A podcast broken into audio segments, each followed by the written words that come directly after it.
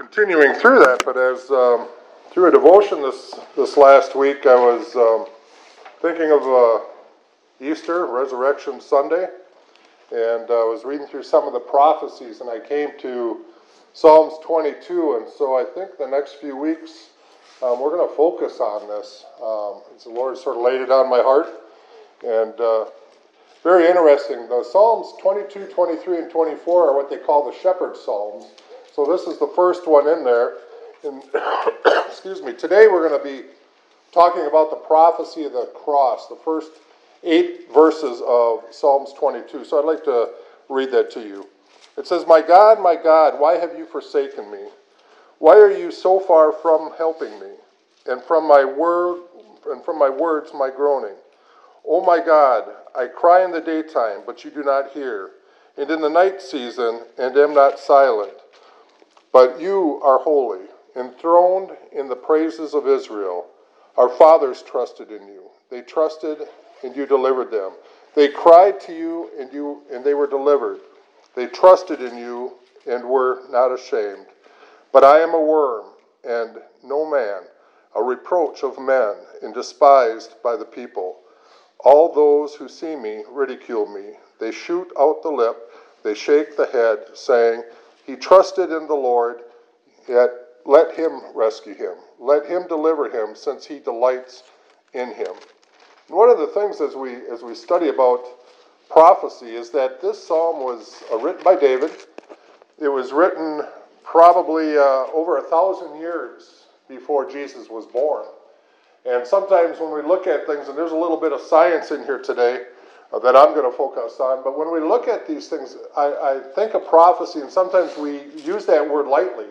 We just think about, oh, yeah, this was told this was going to come to pass, and it came to pass. I want you to think about if somebody said, I want you to make a prediction about what's going to happen in the year 3022, and then to have that come to pass. That is quite the amazing thing. And it goes to show that all Scripture is God breathed, that God gave us all of his word that we might learn from it. And so David wrote this. Now, David might have been also going through some struggles in his life at this time, but this is a direct prophecy, again, about the cross of Christ. And so when we look at this in a Jewish hermeneutics or Jewish um, uh, interpretation of Scripture, they would call this a remez, an R M E Z. And uh, it's sort of a neat thing because the, the Jewish people thought that uh, a remez of, in this way that it's a hidden message of a deeper meaning. So when you read something, there's, there's more to it than what just meets the eye. It's a treasure that is found below the surface or behind the words of something stated. And so when I was studying through that this last week, it just really um, intrigued me, especially verse 6 that we're going to get into. But the words that the Savior cries out at the cross, I mean, think of this Matthew 27, and I think in the Gospel of John, we see where they gambled for his. If you were to read through all of Psalm 22, you see where he's talking about they're going to cast lots for my clothes. Um, he cries out from the cross, you know, Father, why have you forsaken me? All these things come to pass exactly the way that it was stated a thousand years earlier, or well over a thousand years earlier. And so it shows us the accuracy of God's word that things don't just happen by chance that it's not just by accident that these things maybe fit, or we look at them backward and say, oh, yeah, I can fit this in here. We see a direct um, prophecy, a direct words of what God has said. And it should really bolster in us the confidence in God's word that, you know, what He has said will happen, will happen. And so when we read through the scriptures, we know that God is true. and so in the first couple verses, we see the separation. So there's three points that we're going to talk about today, or three aspects of this pro- uh, of this prophecy. The first is uh, the separation that we see. You know, Jesus, the Son, cries on the cross, and he says, "Father, why don't you hear me? Why? Why?" And so when we look at the time frame, David might have been going through some things. You and I in our life sometimes go through things, and we can cry out to God, and we ask Him sometimes, "Why are these things happening?" Many times we think that God isn't listening. But the scriptures would show that God was. And even though Christ was crying out from the cross, Why have you forsaken me? He knew that the Father didn't leave him, but this was just the darkest moment in Christ's life. That he was at this one point of time without fellowship with the rest of the Godhead. God, the Father, the Holy Spirit could not look upon this sin And so God had to turn his back for that moment. That's when Jesus cried out the very words that are in the beginning of Psalms 22 Why have you forsaken me? And so the first aspect we see is this uh, separation. And it was a separation because of our sin. It wasn't of anything that Jesus did. Again, the, the lamb without spot or blemish became sin for us. And so, because of that thing, the separation took place. Secondly, we see the alienation. So we see that men alienated him too. The few, next few verses, as it goes through, uh, he looked at the deliverance of his own people. As you read through this, he says, "You know, you you delivered Israel, but we knew that at this point, deliverance in this life wasn't going to come for Jesus. He had to see it through to the death, even death on a cross. Now we know the resurrection comes; he's going to be reunited, but we see the alienation." And so sometimes, again, when we're looking around the world, we see sometimes people that are uh, going through things and, and they seem to come out of it looking pretty good. And we wonder sometimes in our life why it doesn't happen to us. Well, Jesus, too, at that dark moment, it had to be just a, a, whole new experience for him not to be in fellowship or in communion with the Father at that moment. And so he becomes our sacrifice, he becomes our scapegoat. So we hear that word sometimes, the scapegoat. That means that the innocent one pays the price or takes the blame for the guilty, right? So sometimes people will step up and say, you know, I'll take the punishment, I'll do this. And that's exactly what Jesus did for our sins. He became the scapegoat. And the third, as we talk about, is the humiliation. He had become as a worm of Tola. Now, when I read through this, and again, this is the importance of, of reading the scriptures and that the scriptures are alive and active. I had never, ever, that I can remember, focused in on this verse 6. So, verse 6 says, But I am a worm and no man, a reproach of men and despised by the people. This is talking about Jesus. And so, when I read that, I thought, why would they refer to God as a worm? And that's what I want to talk about today, because this specific word used uh, denotes really a crushing of this worm, this tola worm or this crimson worm some will call it the scarlet worm, but the Jewish word for it is the tola worm, T O L A H, worm.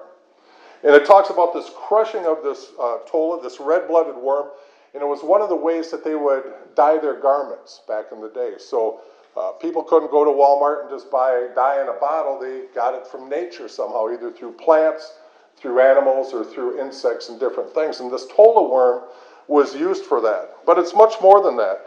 And so I started to read about this tola worm. I wanted to know, well, what is it about this tola worm that it was specific to this? Because other worms that are mentioned in the Bible aren't tola worms. This is a specific place in the Bible where it talks about this tola worm. So I'd like to just share uh, a little bit of uh, schooling with you, anyways. And it tells us this when the female crimson worm, or the tola worm, is ready to lay her eggs, which happens only once in her life, she climbs up a tree or on a fence post and attaches herself to it. With her body attached to the wood, a hard crimson shell forms. It is a shell so hard and so secure to the wood that it can only be removed by tearing apart the body, which would kill the worm. The female worm lays her eggs under her body, under this protective shell, and when the larvae hatch, they remain under the mother's protective shell so that baby worms can feed on the living body of the mother worm for three days. After three days, the mother worm dies, and her body excretes this crimson dye that stains the wood and her baby worms. The baby worms remain crimson colored for their entire life. On day four, the tail of the mother worm pulls up into her head, forming a heart shaped body. That is no longer crimson, but has turned into a snow white wax that looks like a patch of wool on a tree or fence. Then it begins to flake off and drop to the ground, looking like snow. So it's sort of an interesting thing as we read the, the life cycle of this bug. That this bug will go up, it attaches itself to this wooden post, it puts this protective shell over itself, lays its eggs, and the babies basically feed on mama for three days until mom is dead. And it says the fourth day that this tail pulls up to the head and it becomes heart shaped. And the mother who has been crimson her whole life now becomes white, white as snow, we would say, or white as wool. And it's at that point it says that it flakes off. And so when we look at this, it's sort of a, a, an interesting thing. Isaiah 118 says this Now come and let us uh, reason together, says the Lord. Though your sins be as scarlet, we've all heard that, right? Though your sins be as scarlet, that word there is, is shani, and it's the root word for the word tola. So your sins become as scarlet, it says they shall be white as snow. Though they be red like crimson, which is the word tola, they shall be as wool.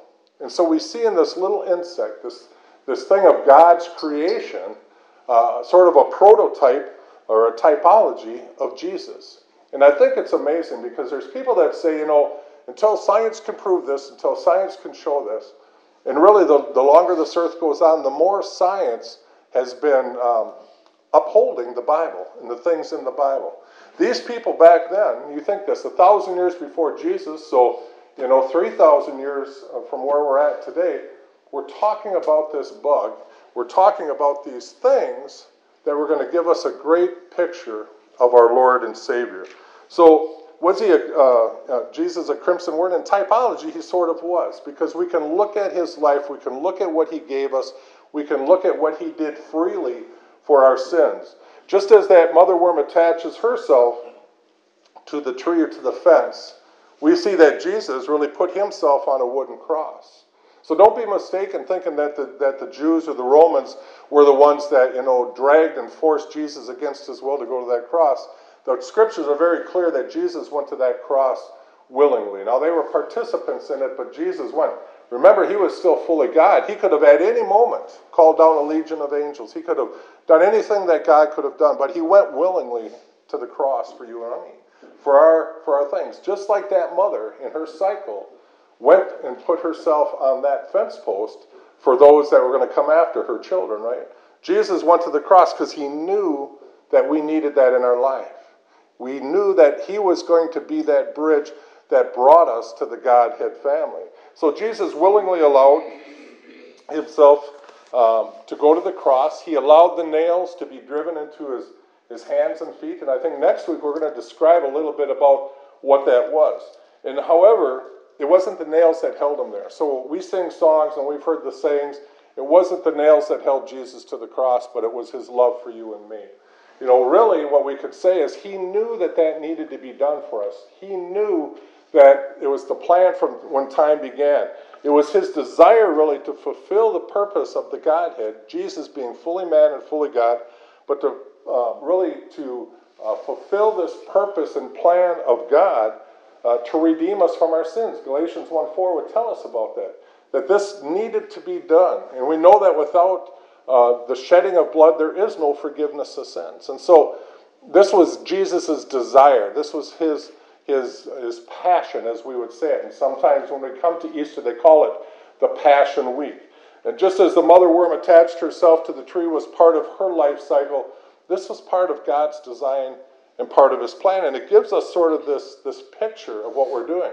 So when Israel was looking at this uh, psalm that David wrote, by the way, when they were reading this, they sort of understood this. They understood the life cycle. They would see this remez, this R M E Z, the Jewish people would, this deeper meaning.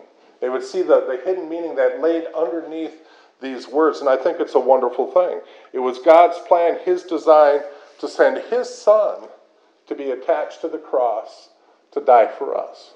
Now, there's some other pictures that we can look at through this too that are very interesting. The mother worm, when crushed, it says excreted this, this crimson um, dye, this crimson um, color. And so when she had that, it was a scarlet or crimson, which is just a very dark, dark red. It's, it's really the color of our blood in us, it's that darkness. Uh, and when she was crushed, it would say that this crimson covered the babies and they remained that way the rest of their life. It stained them. So, Jesus, when we look at his crucifixion, when we look at his life, when we look at the week leading up to him, we would say this he was bruised and he was crushed. Isaiah 53 would tell us uh, for our sins. So, Jesus was bruised, he was also crushed. His scourgings and the nails that went in. You know, Jesus uh, was beaten beyond recognition. Uh, we don't look at that. You know, we see pictures of Jesus hanging on the cross. He looks a little sad, but he doesn't look beaten, does he? He's just hanging up there, sort of clean. When he was put on that cross, he was a bloody mess. It says that his back, the, the skin was tore from his back, his face was beaten and, and bruised and swelled. And it says that, that you probably wouldn't have even recognized him. The man that you would have recognized yesterday, you wouldn't have recognized today. And so we know that his scourging and the nails that were driven to his hands and feet brought forth this crimson blood, this blood that was shed for the sins. He was without sin, again, became sin for us. And it was this blood that was going to wash away our sins. And the act of what Jesus did and the blood that was shed was that perfect sacrifice that washed away our sins, that covered our sins, and it says that marks us as his own. By his blood, we are marked as his own children. Remember that, that tola, uh, tola worm, when that crimson blood got on the babies, it covered them, and they remain that way the rest of their life. Jesus said, I have provided this way. Finally, as the baby worm was dependent on the mother for the crimson blood to give them life, because that's what they fed on, that's what they became. They became as their mother. It is a repentant sinner that must depend upon the blood of Jesus.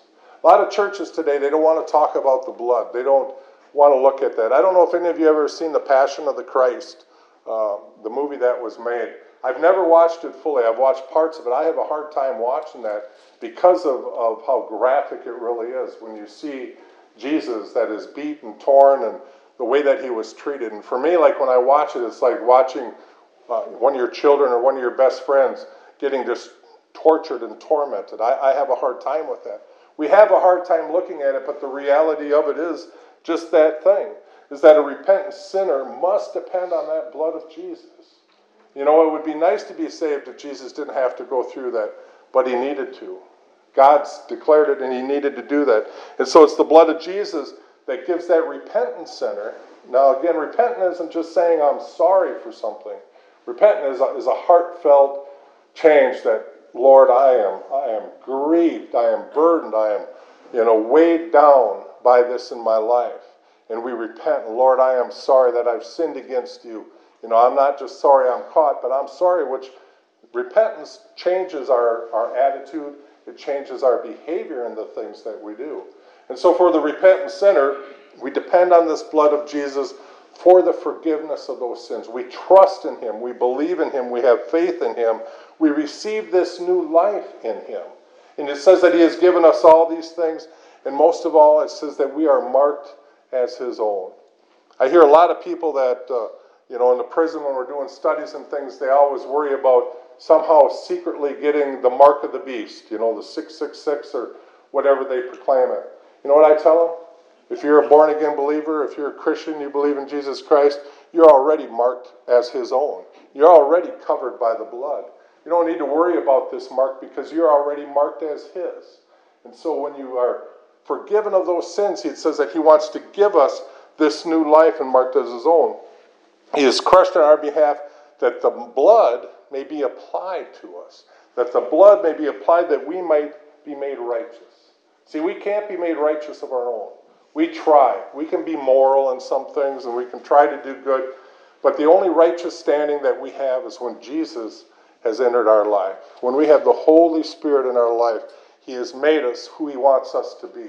And it is His righteousness that He presents on our behalf when we stand before the Father in those last days, in those judgment days. And so we can only be made righteous through Him. Notice that He is also, it says, reproached and, and ridiculed before people. He was shamed and humiliated because of what we have done. He took the blame, he took the shame, he took the all the guilt and all those things were all upon him on this cross, this prophecy of this cross. You know, this just gives this perfect picture, really, of what Jesus has done, uh, dying on this tree, dying on this cross for you and me.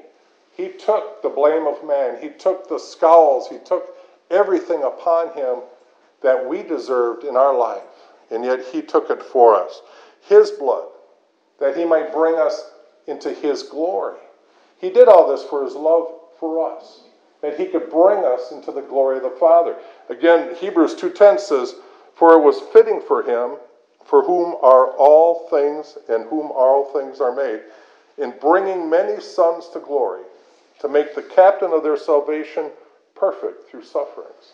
He died for us that we might live through him. Not that we might live alongside of him, not that we might just follow after him or try to get ahead of him and lead him, but that we might live through him and him and us. That's why he gives us the Holy Spirit in our life. Listen, there's a lot of times God has a direction, He has a plan for your life. And this is all part of, I really believe, the resurrection and, and the new life that He gives us. He has a plan that He wants for us. And our job and our devotion to Him is to go where God would have us to go. Unfortunately, in the world today, many of us are going our direction, and we sort of give God the invite. God, if you want to be a part of this, or you know, if you want to come with me, hop on board. God doesn't do that. God has a plan. Again, the scriptures tell us there's a way that seems right to a man, but its end is destruction. If you want to have that peace that surpasses understanding, you have to have Jesus as the, as the captain of your ship, as the master of your vessel. We want to see what his will is for our life, and we want to walk in that will. He died for us that we might live through him, just like the Tola word. The mother gave her life that her offspring would live on. So Jesus has done for us that we might have this eternal life. Psalms 22 6 describes a perfect picture of who Jesus is in this prototype. You know, how shall we know him? Some people say, well, how do we know that all this stuff about Jesus is, is really real? And I would say by his scars that he has. You know, there was a story about a, an African prince was, was visiting in one of the St. Louis expositions one time, and the, the prince was sort of dressed in American clothes as he was going from time to time, and he, he went to one of the villages uh, at this exposition, and the, the uh, African Americans there were dressed in their in their home stuff, and they sort of mocked at him and they ridiculed him. They didn't believe that he was who he said he was because he looked different. You know, in biblical times, they were looking for a Jesus that was a that was a king, that was a ruler, that was mighty, that was powerful. And again, we see the remez because Jesus was born as a poor family. He was, it says that his parents could only give two turtle doves at his presentation in the cross. And so when we see this in his life, we see not this man that's this big heroic thing until we see him in his glory. But we see this man that was weak. And so they see this prince that is coming and they started to ridicule him and mock him. But one of the wise men said, I can tell if this is truly a prince. And it says that he felt on the back of his neck. And in this tribe, the, the carrier of the royal blood or a descendant of the royal blood had this scar on the back of the neck. And this man felt that. And he felt that scar. And he said, This is the real deal. And it says that they, they praised him for who he was.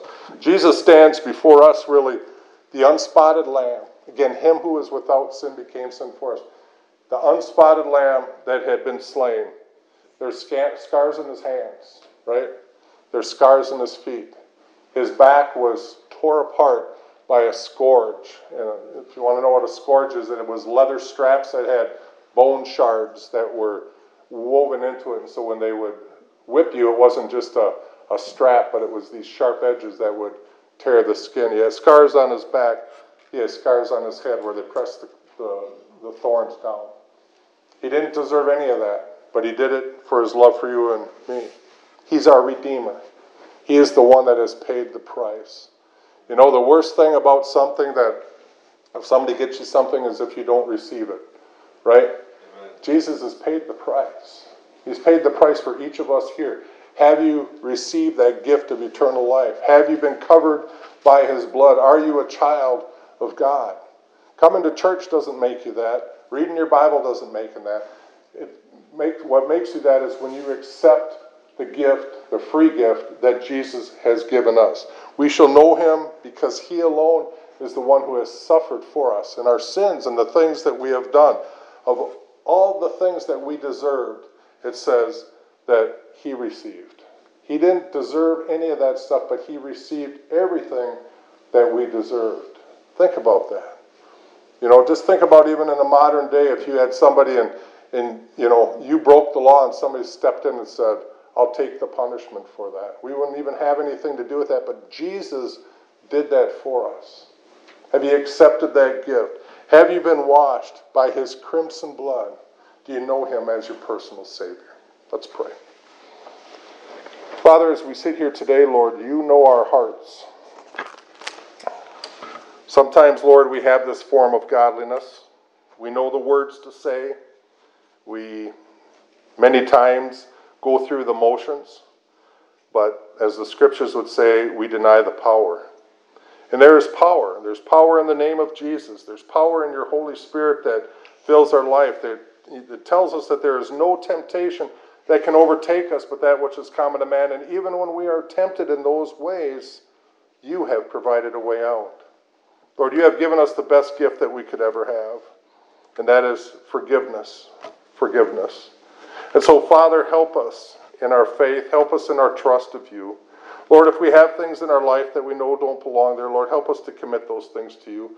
If we're sitting here today and don't know you as personal Savior, maybe we know about you, we've read about you, but we've never really given our life to you that you might live through us. Lord, help us to come to that point of yielding our life to yours. You paid a mighty price, Lord, and yet you expect nothing other than us to love you back. We thank you for the love that you have given us. We thank you for the life that was given. We thank you not only for the for the crucifixion, but Lord, we thank you for the resurrection. And that's where we get our new life from.